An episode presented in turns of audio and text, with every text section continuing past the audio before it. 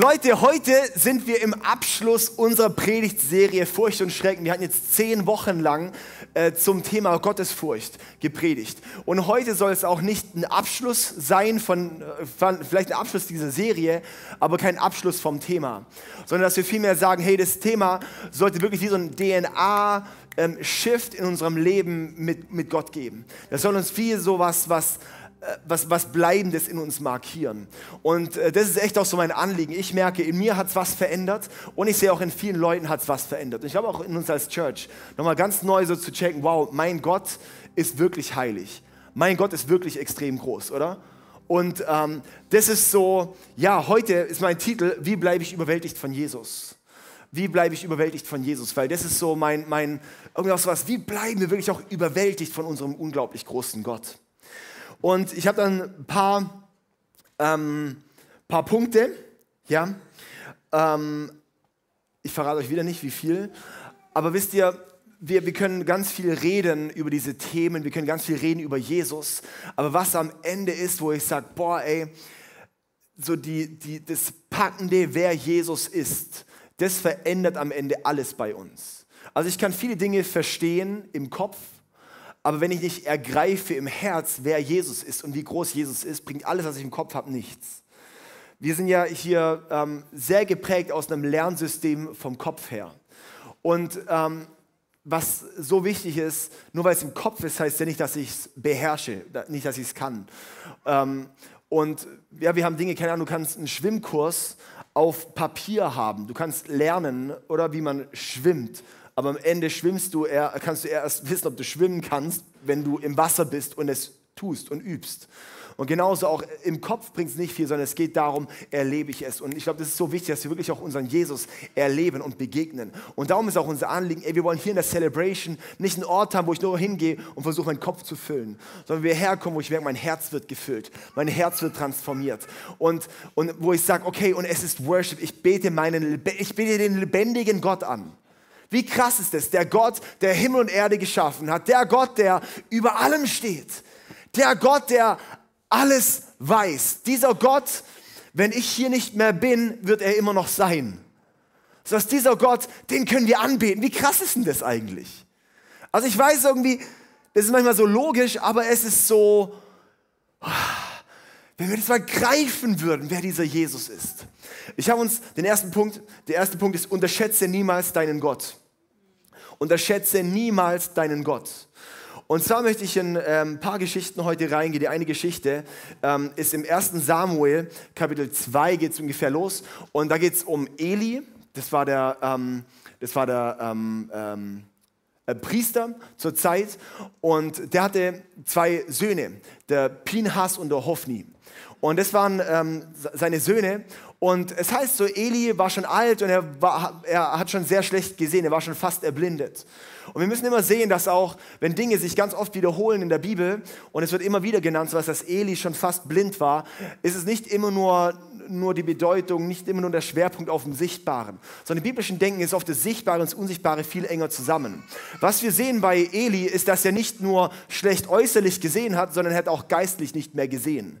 Weil es hieß auch, dass Gott schon sehr lange nicht mehr gesprochen hat. Sorry, ein Priester, bei dem Gott schon lange nicht mehr spricht, ist nicht das Problem bei Gott. Okay? Und ähm, da hat Gott schon lange nicht mehr gesprochen. Gott hat schon sich lange nicht mehr gemeldet gehabt. Und er hatte zwei Söhne und die zwei Söhne, die haben richtig Kacke gebaut. Und zwar, die haben, ähm, wenn dann die Leute geopfert haben, äh, Gott geopfert haben, haben die einfach das Essen, bevor es ähm, verbrannt werden konnte für Gott, haben sie es schon rausgepickt und selber gegessen. So, sie haben die Opfer, die für Gott waren, missachtet, obwohl sie die Priester selber dann auch waren. Also richtig schlechte Priester. Die haben dann die Frauen, die dort im Tempel gedient haben, haben die einfach noch ein bisschen durchgepoppt. Und das war so, die, die, sind dort, die, die waren dort richtig, richtig dirty unterwegs. Kannst du mal lesen, 1 Samuel 2, 3, 4. Und es ist verrückt, weil sie haben die Opfer, äh, die Gott gebracht wurden, nicht gering geschätzt. Und sie sind auch in ihrer Sexualität ziemlich ausgeartet und nicht in dem gelaufen, was Gott sich gedacht hat. Und es waren viele verschiedene Dinge, wo wir sehen, wow, die ähm, Priester, die waren definitiv keine göttlichen Priester. Und Gott verurteilt es auch. Das Problem ist, diese Priester, diese zwei, Pinas und Hophni, Und, und, und der, der Vater Eli, ähm, der Vater Eli, der hat es einfach nur geduldet. Der hat dann schon mal gesagt, oh, er hat es eigentlich genau gesehen. Aber weil er eigentlich nicht mehr richtig sehen konnte, er es nicht mehr richtig gesehen hat er nur gesagt, oh, ja wisst ihr was, die Leute aus dem Volk sagen das und so weiter, dass ihr irgendwie euch ein bisschen daneben benehmt und sowas. Dabei, er hat es genau gewusst, er hat es genau gesehen, aber er hatte nicht die geistliche Stärke, er hatte nicht die Stärke, diese Themen zu konfrontieren. Und darum ist auch eins, er war sichtbar blind, er war im Natürlichen blind, aber auch im Übernatürlichen, im Unsichtbaren war er auch blind. Er hat wie die geistliche Sensibilität nicht mehr gehabt. Und es ist ein wichtiges Thema, sowas, wenn wir geistlich sensibel bleiben wollen, müssen wir Probleme konfrontieren. Müssen wir Dinge, Ordnungen, die nicht nach Gottes Maßstäben sind, müssen wir konfrontieren und korrigieren in unserem Leben.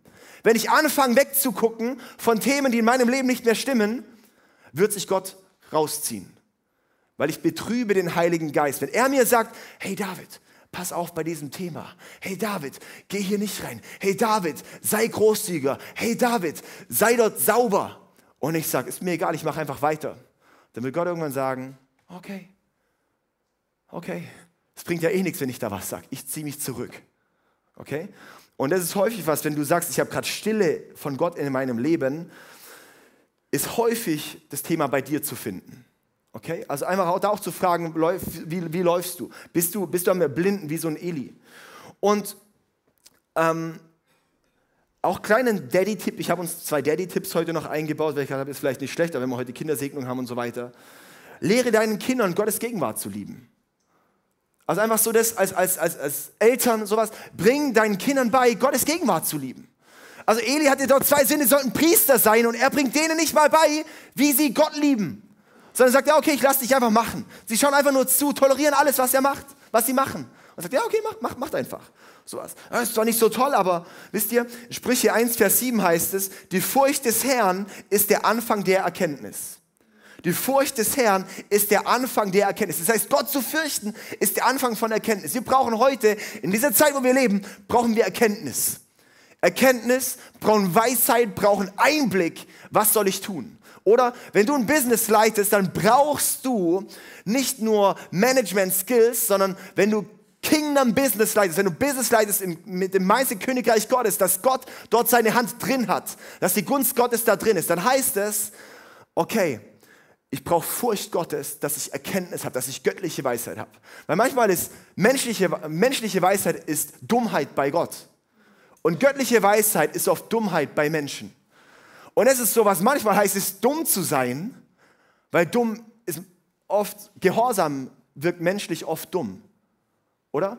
Und das heißt einfach wie so dieses, okay, es fängt aber alles an in der Furcht des Herrn. Wir brauchen Furcht Gottes in unserem Leben und daraus entspringt Weisheit und Erkenntnis.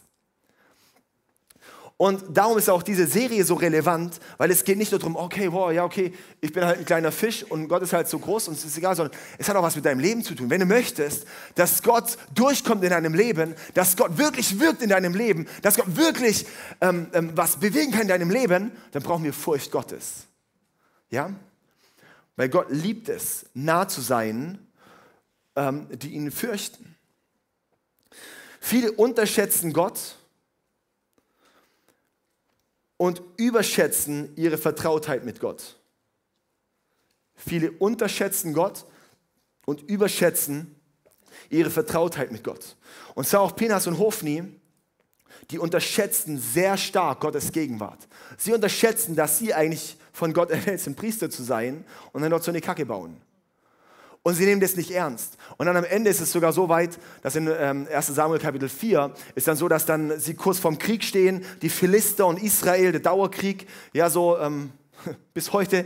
Ähm, und das ist, das ist so verrückt, weil ähm, die sagen dann, ja okay, ähm, die Bundeslade, da ist Gottes Gegenwart drin, sowas, ja, da ist quasi die Bundeslade, hieß so, da ist Gott, da ist Gott direkt drin, da wohnt Gott. Und sehen wir die ganze Bibel durch, da gehen wir nachher noch in eine weitere Stelle, was für eine Wucht da drin liegt in Gottes Gegenwart. Und die sagen halt, ah, okay, ja, ja, wir sind ja, wir, wir, wir eiern hier ein bisschen rum, aber stellt euch vor, wir könnten jetzt einfach die Bundeslade mit in den Krieg nehmen, ja, dann werden wir ja sowieso gewinnen, weil Gott kämpft für uns. Und sie nehmen es für so selbstverständlich, tragen einfach die Bundeslade dann in den Krieg und ähm, Die Philister kriegen richtig Schiss, weil sie merken, oh hoppla, jetzt ist Gott da. Und dann gewinnen aber die Philister gegen das Volk Israel und nehmen die Bundeslade auch noch mit. Komplette Katastrophe. Und in dem Krieg sterben dann auch noch Eli, Pinas und Hophni. Und es ist schon wirklich verrückt, so die, wir dürfen Gottes Gegenwart, sage ich mal, nicht unterschätzen. Und wir sollten unsere Vertrautheit mit Gott nicht überschätzen. Nur weil die gedacht haben, ja, okay, sind ja da immer rum um die Bundeslade. Ist ja so vertraut damit. Gott ist gegen, Gott ist ja so eben, hey, Gott ist halt nur mein Buddy. Und sie überschätzen ihre Vertrautheit und nehmen damit nicht mehr ernst, wer Gott ist. Das ist mein zweiter Punkt, ist überschätze niemals deine Vertrautheit mit Gott. Als erste, oder? Unterschätze niemals deinen Gott. Und zweitens, unterschätze, überschätze niemals deine Vertrautheit mit Gott. Ich möchte hier eine Stelle gehen. Ähm, hatte ich vor einem Jahr mal diese Stelle mal eine ganze Predigt drüber gehalten, aber ich möchte hier, hier einen kurzen, ähm, wer es sucht, die heißt, ähm, warum wir nackt vor Gott tanzen sollten. Gut, ähm, so hieß die Predigt. Aber heute gehe ich da nicht drauf ein, sondern auf den ersten Teilaspekt. Und zwar überschätze niemals deine Vertrautheit mit Gott. Und zwar ist der Hintergrund, dann war die Bundeslade bei den Philistern, okay? Ähm, da war dann spannende Geschichte, weil dann haben die den, die Bundeslade im Tempel von dem Dagon, von denen ihrem Gott ähm, auf, äh, hingestellt. Und dann am nächsten Morgen war ähm, war, war, was war, Kopf abgeschlagen, Hand abgeschlagen von der, von der Statue, ich weiß nicht mehr genau, was jetzt genau. Und dann nochmal und nochmal, irgendwann lag, am letzten Tag lag dann die Bundes, äh, lag dann der Dagon face down mit Armen und Händen und Kopf abgeschlagen auf dem Boden. Und dann hatten die richtig Schiss, die Philister, Seuchen ausgebrochen, dann haben sie sie einfach zurück nach Israel gebracht. Okay? Die haben dann schon ziemlich respektiert.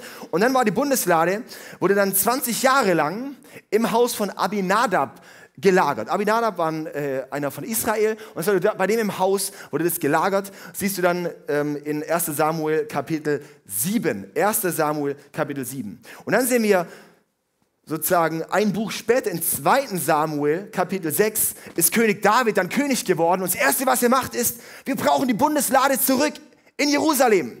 Weil ohne Gott werde ich nicht regieren. Das ist so eine coole Einstellung. Die erste Ansammlung als Leiter ist, wir brauchen Gott. Ich will hier nicht einfach nur meine Management-Skills, ich will hier nicht einfach nur gut sein, sondern ich brauche meinen Gott. Und dann sagt er, okay, wir wollen die Bundeslade holen.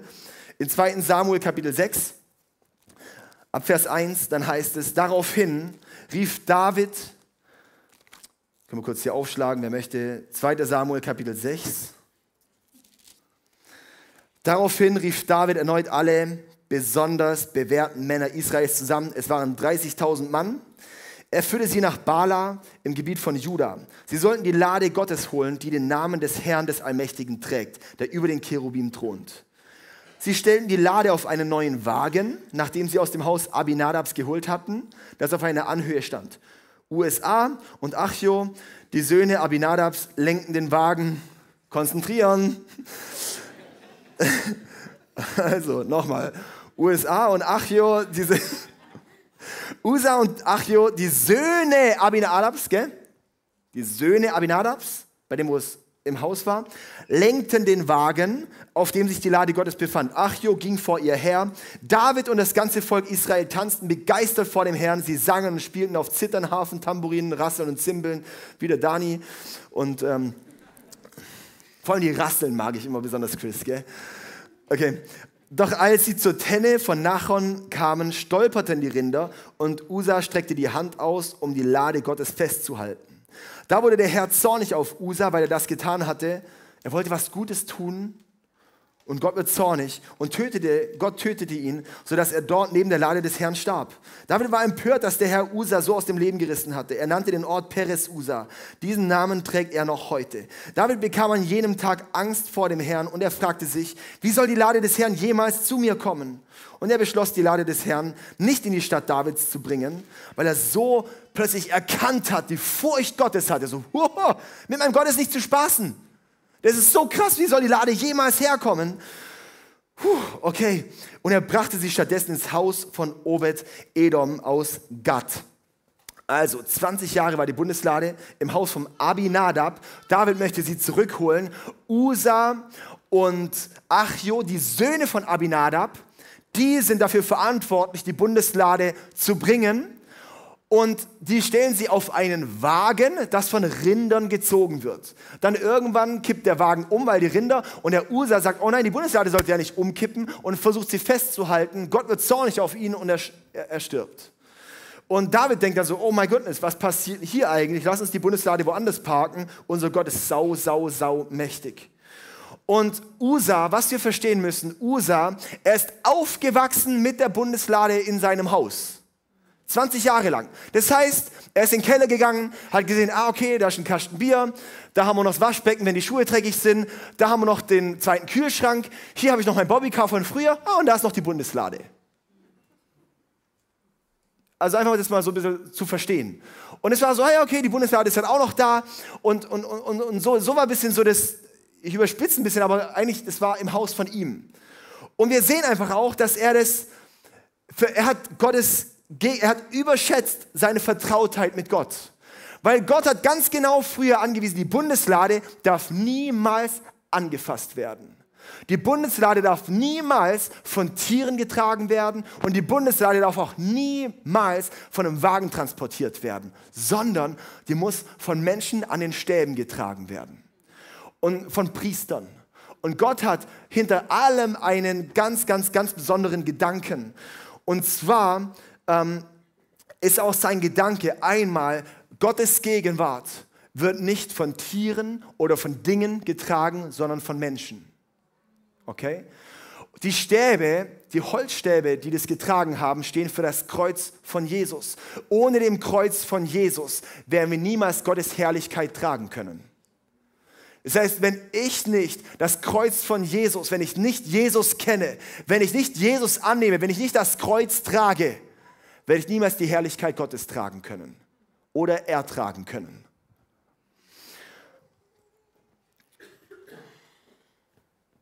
Und anfassen war streng verboten.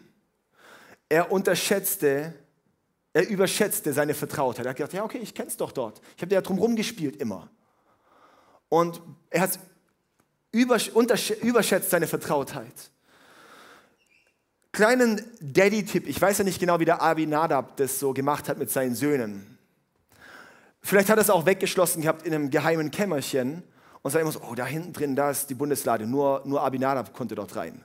Und dann wird es rausgeholt und die Kinder denken dann so plötzlich, ja, Bundeslade war 20 Jahre bei mir daheim, das ist mein Ding. So, ja, und dann verhalten sie sich halt so, wo ich denke, Abinadab, du müsstest es wissen, und darum, Daddy-Tipp, überlass die geistliche Erziehung deiner Kinder nicht nur anderen. Überlasse die geistliche Erziehung deiner Kinder nicht nur anderen. Verlass dich nicht nur, dass die Kids Church schon alles, was Gott und Bibel angeht, in die Kinder reinpflanzen wird, sondern bring deinen Kindern bei, wie komme ich in Gottes Gegenwart? Wie bete ich? Wie ehre ich meinen Gott? Wie achte ich meinen Gott? Wo checke ich, dass mit meinem Gott nicht zu spielen ist, sowas, ja? Okay, die Herrlichkeit Gottes zu tragen ist unser Auftrag. Die Herrlichkeit Gottes anzufassen ist unser Tod. Gott ist so unglaublich heilig. Gott ist so unglaublich groß. Die Herrlichkeit Gottes zu tragen, auszustrahlen, ja, das sollten wir. Aber anfassen können wir sie niemals. Gott ist sowas von heilig. Und darum sage ich auch, es gibt Dinge einfach. Es gibt einfach, Gott ist einfach so heilig. Wir sollten ihn auch heilig halten. Aber wenn wir so in die Zeit schauen, wo wir heute sind, auch als Christen sowas, wir sind ganz häufig als Christen so überschätzen ein bisschen unsere Vertrautheit mit Gott. Ja, okay, ist doch alles irgendwie cool und happy, clappy und alles schön und Jesus ist ja mein Bro und mein Buddy und mein äh, Diggy und whatever alles sowas, ja. Und es ist einfach so, oh, wow, wow, wow, wow, lass uns aufpassen. Jesus ist nicht einfach nur irgendwie so zum Spielen. Ganz praktisch hey, packen wir in unserem Leben einfach nur christlich als Label drauf oder ist Jesus sichtbar in meinem Leben als Priorität? Sag ich mal, nutze ich einfach den, möchte ich nur den Segen Gottes missbrauchen für meinen persönlichen Erfolg? Oder sage ich, mit meinem ganzen Leben ehre ich Gott? Und ein Output davon ist der Segen. Wir sehen zum Beispiel, David hat gecheckt, oh my goodness, mit diesem Gott ist nicht zu spaßen. Die Gegenwart Gottes ist ziemlich heilig, ziemlich krass. Ich muss danach gucken. Und hat dann gesagt, jetzt parke ich erstmal bei Obed Edom aus Gad. Gad ist eine Philisterstadt, das heißt bei den Philistern und Obed Edom, von den Edomitern, quasi, das war nicht einer von seinen Leuten. Das heißt, er hat gesagt, oh, wenn der stirbt, ist auch nicht schlimm. Da parke ich mal die Bundeslade. Ich sage einfach mal, wie es war. Sowas, ja. Und dann sieht er aber drei Monate lang, lesen wir direkt weiter, 2 Samuel 6 ab Vers 11, die Lade des Herrn blieb drei Monate bei der Familie von Obed-Edom und der Herr segnete ihn und sein ganzes Haus. Dann erfuhr König David, der Herr hat Obed-Edoms Haus und alles, was er besitzt, wegen der Lade Gottes gesegnet. Da ging er zum Haus Obed-Edoms, um die Lade in einem festlichen Zug in die Stadt Davids zu holen. Als die Träger der Lade Gottes, dann hat das gerafft. Ah, warte mal, die sollten ja Leute tragen. Sechs Schritte gegangen waren, blieben sie stehen und David opferte ein Rind und ein Mastkalb. Und David tanzte begeistert vor dem Herrn und trug dabei nur einen leinenen Priesterschurz. So brachten David und alle Israeliten die Lade des Herrn unter großem Jubel und im Schall der Hörner nach Jerusalem. Also die Bundeslade, die war dann dort im Haus von Obed-Edom und es heißt, sein Haus war gesegnet. Einmal nochmal, das war quasi so, die Frau hatte abends keinen Kopf, sondern hat die Bock auf Sex. Plötzlich haben die Eier, Hühner super, super, super krasse Eier gelegt, so XXL-Eier. So was, ja, die Kinder haben plötzlich angefangen, das Haus zu putzen. Die waren einfach extrem, es war so, das Haus war gesegnet. Ja, so irgendwie ist krass, mussten die nicht mehr mähen, es blieb einfach immer perfekt. Ich weiß nicht genau, was jetzt gesegnet heißt äh, in dem Fall. Irgendwie war sein Haus auf jeden Fall gesegnet, dass David gesagt hat, ich muss da was, ich will das auch. Ich brauche die Gegenwart Gottes bei mir im Regierungshaus, oder? Und mein dritter Punkt ist darum, der falsche Umgang mit Gott bringt dich um, der richtige Umgang mit Gott bringt dir Segen. Ich weiß, ein bisschen heavy stuff, aber der richtige Umgang mit Gott bringt dir Segen. Er hat plötzlich gesehen, den einen hat die Gegenwart Gottes umgebracht, den anderen hat sie gesegnet. Und es ist wie so ein bisschen, wow, wenn ich meinen Gott wirklich den richtigen Umgang mit ihm habe, wenn ich ihn ehre, wenn ich ihn schätze, wenn ich weiß, wer er ist, wenn ich ihn fürchte, dann ist auch Segen ein Output. Aber wir müssen verstehen, wenn ich Wunder suche, werde ich sie nicht finden. Wenn ich Gott suche, werden die Wunder mich finden. Das heißt, wenn ich Gott suche, wenn ich Gott ehre, wenn ich ihn verherrliche, wenn ich sage, mein ganzes Leben, Jesus, soll dir dienen, dann wird Segen kommen. Weil wenn ich den Segen suche, wird er nicht kommen. Ja, das heißt, es ist unser Anliegen und darum ist es auch so, für dein Leben möchte ich dich wirklich ermutigen, so, ey, suche Gottes Gegenwart, fürchte unseren Gott, weil daraus entspringt alle Erkenntnis, daraus entsteht Weisheit, da kommt das, was Gott hat für dich. Die Bibel ist voll davon, wie Gott uns segnen möchte. Ja? Das passt oft auch nicht in unseren Kopf rein, dass Gott wirklich Segen für dich möchte. Dass Gott möchte, ja, dass dein Unternehmen aufblüht. Dass Jesus möchte, dass deine Familie gut geht. Dass Jesus möchte, dass da was, was aufgeht. Er, er möchte, dass finanziell nicht nur gerade genug für dich ist, sondern dass Überfluss kommen kann. Ja, sehen wir die Bibel voll von. Aber es ist immer mit, aber dient zuerst mir und dann wird das Geld auch euch dienen. Das ist immer Gottes Prinzip. So was, wenn, wenn wir ihn suchen, wird der Segen uns finden. Und David hat dann eben gesagt, okay, und so, jetzt holen wir die Lade zurück. Und er hat sie sehr, sehr, sehr geehrt, was Gott dort dann gemacht hat. Okay. Mein vierter Punkt und letzter Punkt ist, Jesus ist kein Coach, er ist König. Jesus ist kein Coach, er ist König. Jesus ist nicht, die Bibel ist nicht einfach ein Life-Coaching-Buch, das dir hilft, irgendwie dein Leben besser auf die Kette zu kriegen. Sondern es ist das lebendige Wort Gottes, das unser Leben transformiert. Es ist das aufgeschriebene Wort von dem, was Gott gesprochen hat. Das ist ziemlich heftig. Das heißt, wenn du sagst, ich höre Gott nicht, liest die Bibel. Dass du 2000 Seiten, wie viele Seiten? Ja, circa jede Bibel ist da anders, hat unterschiedlich viele Seiten. Kleiner Spoiler. Sowas, Jesus, okay, und Jesus ist kein Coach, er ist König. Und ich glaube, wir sind ganz viel in der Zeit, wo wir ein bisschen Jesus als Coach, ähm, ein bisschen dieses Bild so vom Lipgloss auf angemalten Jesus, der einfach nur so ein bisschen peacemäßig rumläuft. Oder? Und dass wir mal sehen, und was mir jetzt dort ein wichtiger Punkt ist, wir haben in dieser Serie viel so begriffen, okay, Gott, Jahwe, Vater im Himmel, der ist ziemlich krass, ziemlich heilig. Und wir haben oft ein Bild so von Jesus, ist ja nur der Mensch. Okay? Ich möchte uns da mal einen Vers vorlesen, in Philippa Kapitel 2, ab Vers 6 bis 11. Dort heißt es, und die Band kann gerne, oder hier könnt gerne schon mal vorkommen, ähm, obwohl er Gott war, bestand er nicht auf seinen göttlichen Rechten. Er verzichtete auf alles, Jesus. Er nahm die niedrige Stellung eines Dieners an und wurde als Mensch geboren und als solcher erkannt. Er erniedrigte sich selbst und war gehorsam bis zum Tod, indem er wie ein Verbrecher am Kreuz starb. Deshalb hat Gott ihn in den Himmel gehoben und ihm einen Namen gegeben, der höher ist als alle anderen Namen.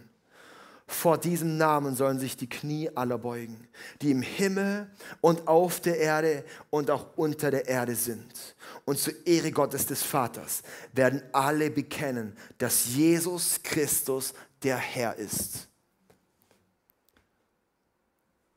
Das ist so massiv, wenn wir das mal verstehen. Dieser unglaublich große Gott wurde Mensch. Hat die Gestalt eines Dieners angenommen. Wurde einfach Mensch, dieser heilige Gott. Und wir bleiben oft stehen bei diesem Unheiligen. Und er wurde Mensch, weil er so Interesse hat an dir. Weil er dich so sehr liebt. Weil er sagt, ich möchte eine Beziehung mit dir haben. Weil weißt du, in unserem Leben, jeder von uns hat Fehler im Leben. Und diese Fehler trennen uns von Gott. Das heißt, wir wären ultimativ dem Gericht Gottes ausgeliefert. Weil mit meiner Fehlerhaftigkeit werde ich gerade verzehrt werden von Gottes Herrlichkeit. Und Gott hat gesagt, ich möchte aber, dass ihr mit mir zusammen sein könnt. Und so wurde Gott selber Mensch, hat die niedrige Gestalt eines Dieners angenommen, wie es hier heißt. Ja, und er erniedrigte sich selbst und war gehorsam bis zum Tod. Und dann ist Jesus und hat Jesus am Kreuz deine Schulden getragen, deine Fehler getragen, dass eine Beziehung wieder mit Gott stattfinden kann. Und dann ist Jesus auferstanden aus den Toten und hat gesagt, schau, ich habe über den Tod gesiegt. Und das Krasse ist, das Schlimmste auf dieser Erde, was diese Welt kennt, ist der Tod. Aber das Krass ist, wenn ich mit Jesus lebe, ist der Tod nicht das Ende. Und das ist was, wo wir diese Geschichten, hier vom Elias, wir wissen, wir werden ihn wiedersehen, weil er mit Jesus gelebt hat, weil er ihn kannte. Menschen, die sterben auf dieser Erde, jeder von uns wird sterben auf dieser Erde, aber ohne unserem Jesus werden wir ewig verloren gehen. Aber mit Jesus ist jeder, der an ihn glaubt, wird nicht verloren gehen, sondern ewiges Leben haben. Werden an einem Ort sein in der Herrlichkeit Gottes, wo er komplett ist. Wo er mit seiner kompletten Herrlichkeit ist, wo wir nur stehen können und sagen, heilig, heilig, heilig. Das ist massiv.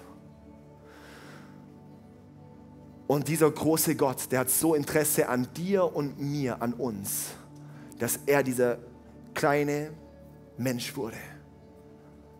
Und dann ist er aus den Toten auferstanden. Was heißt, dass wir so jetzt auch ein neues Leben haben können. Und dieses neue Leben, das ist dafür da, dass wir dann auch hier schon die Herrlichkeit Gottes tragen können. Wo ich merke, ja, wir gehen nach wie vor durch Schmerz. Wir gehen immer nur durch Probleme. Auch ein christlicher Unternehmer wird nicht alles gut sein. Selbst als Pastor hast du Fights und Kämpfe. Nicht jede Ehe ist perfekt. Nicht, du hast nicht keine Probleme mehr. Aber wir haben einen Gott, auf den ich schauen kann. Und weiß, dieser Gott, er ist für mich. Dieser Gott,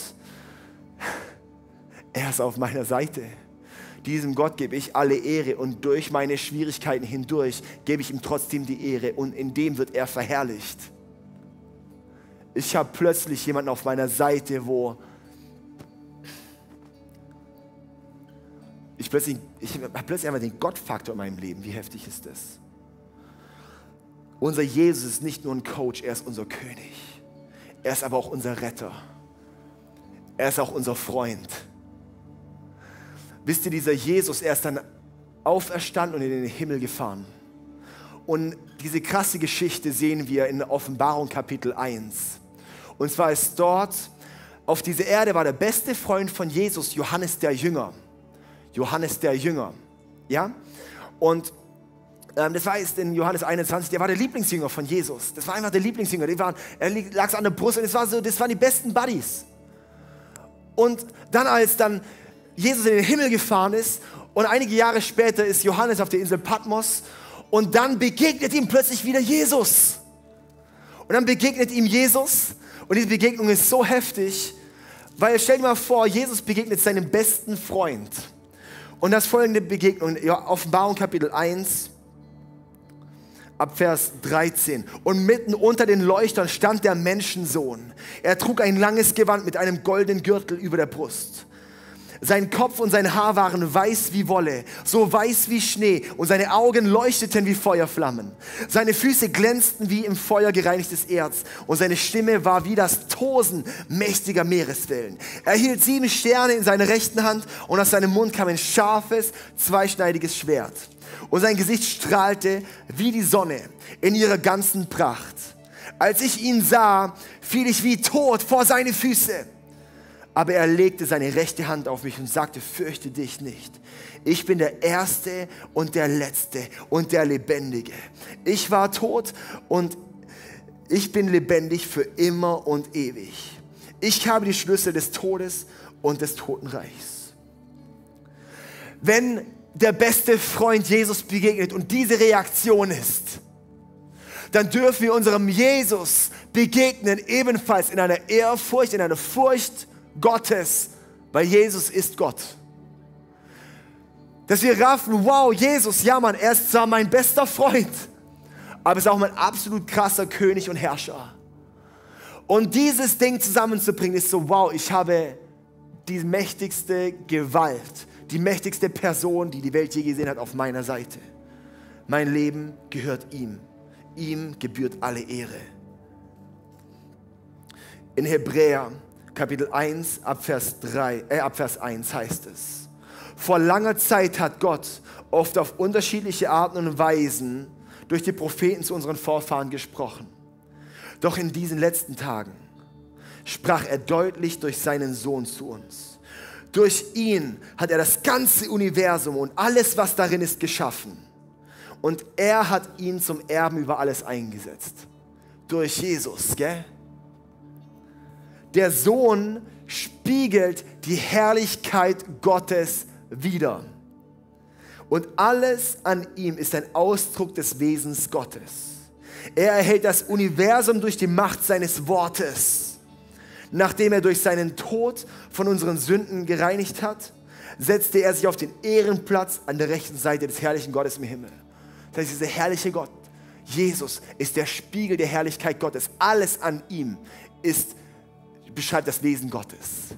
Das heißt, wir schauen auf unseren Jesus. Und ja, er musste dann kurz kommen, um uns von unseren Sünden zu reinigen. Und jetzt sitzt er am Ehrenplatz zu Rechten Gottes.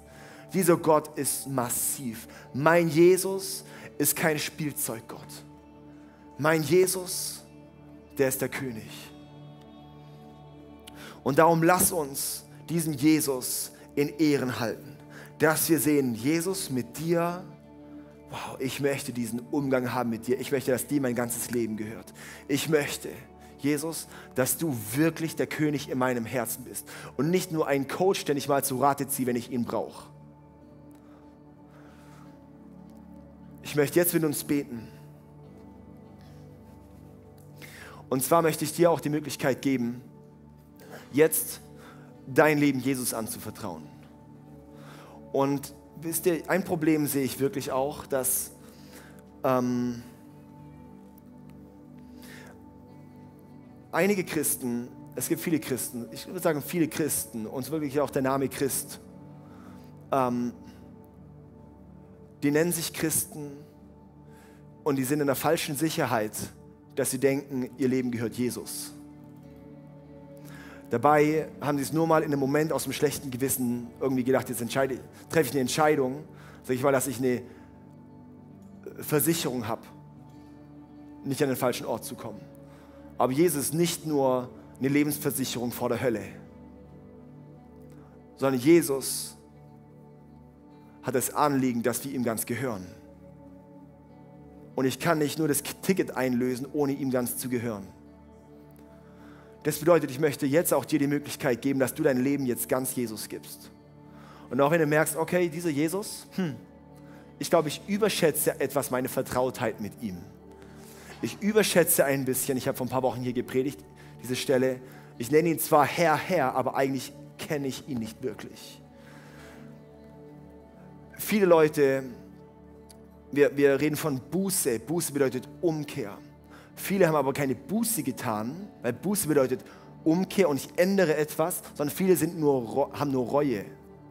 Sie sagen, ich bereue etwas, aber kehre nicht um. Ohne Buße keine Rettung. Ohne Umkehr keine Rettung. Reue bringt keine Rettung. Buße bringt Rettung. Das bedeutet, ich erkenne, ich bin sündig. Ich bin fehlerhaft. Jesus möchte mich frei machen. Das heißt, frei, oh my goodness, ich kehre mich davon ab. Ich will da nicht mehr drin bleiben in diesem Müll, wo Jesus mich davon frei gemacht hat. Und ich möchte dir jetzt die Möglichkeit geben, wirklich ganz dein Leben Jesus anzuvertrauen. Zu sagen, dieser Jesus soll wirklich mein König sein. Dieser Jesus ist wirklich der Retter. Dieser Jesus ist wirklich mein Herr.